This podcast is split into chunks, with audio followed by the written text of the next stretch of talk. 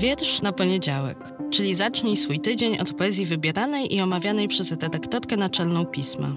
Nazywam się Magdalena Kicińska i zapraszam do słuchania podcastu.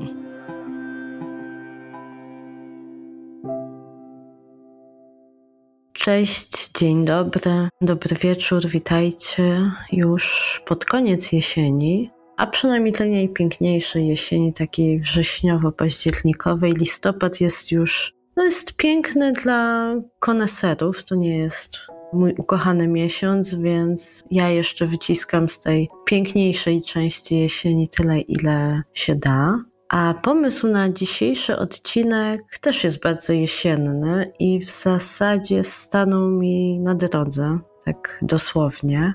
Jestem teraz na północy w Sopocie, a wczoraj po raz pierwszy w swoim życiu wybrałam się do Parku Oliwskiego, tutaj w zasadzie z Sopotem po sąsiedzku, gdzie w budynku pałacowym ma swoją siedzibę Gdańskie Muzeum Narodowe, a konkretnie ten jego oddział, który poświęcony jest sztuce współczesnej. To właśnie tam niedawno otwarto taką dużą, przekrojową wystawę Wojciecha Fangora. Wystawę, którą bardzo Wam polecam, bo zgromadzono na niej naprawdę imponującą liczbę dzieł tego twórcy, nie tylko malarskich, no przede wszystkim malarskich, ale nie tylko.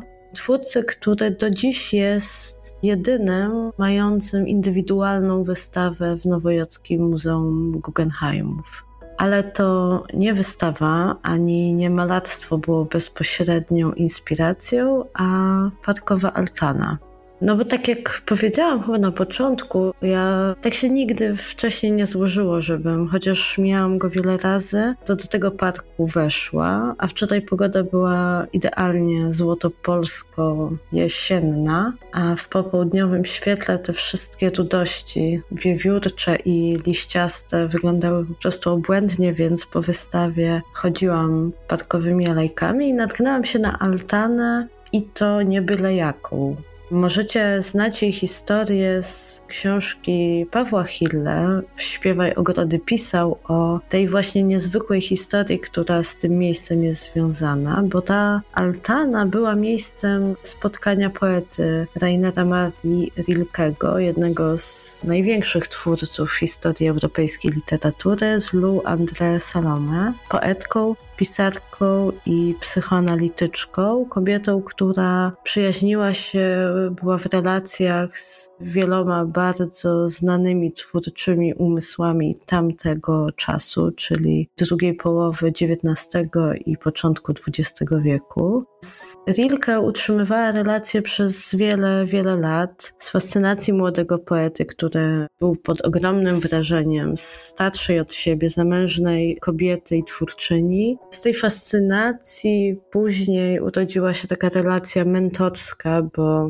Louis André Salome była bezwzględną, ale merytoryczną krytyczką, jeżeli chodzi o teksty, które Rilke jej posyłał. No później ta relacja przerodziła się w taką przyjacielską, towarzyszącą sobie przez całe życie. I tak spotykali się w różnych momentach swojego życia, w różnych miastach w Europie. I tak spotkali się między innymi w Gdańsku w 1898 roku. I jak zapisał dokładnie 23 lipca 1898, pod tą datą w swoim pamiętniku Rilke zapisał, że tam, wysoko w okolonej bukami altanie Oliwskiego Parku, wspólnie obmyśliliśmy dla tego wiersza zakończenie. I to właśnie pod tym wpisem pojawił się wiersz, którego fragment jest również umieszczony na tablicy która stoi obok altany. Wiersz w przekładzie Adama Pomorskiego, z którym Was dzisiaj zostawię, radząc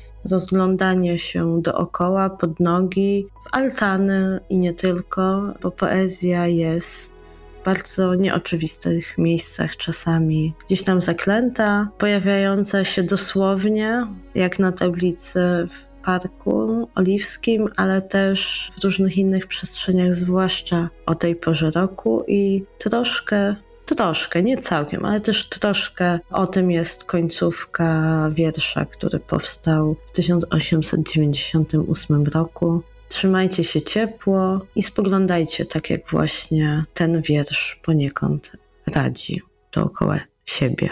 O, tak zakończę. Spójrz, jak się wciąż ociąga życie, nim się odmieni.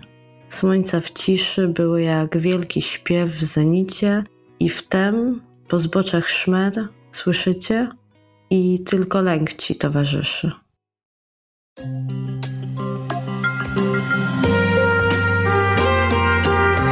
Pismo. Magazyn opinii.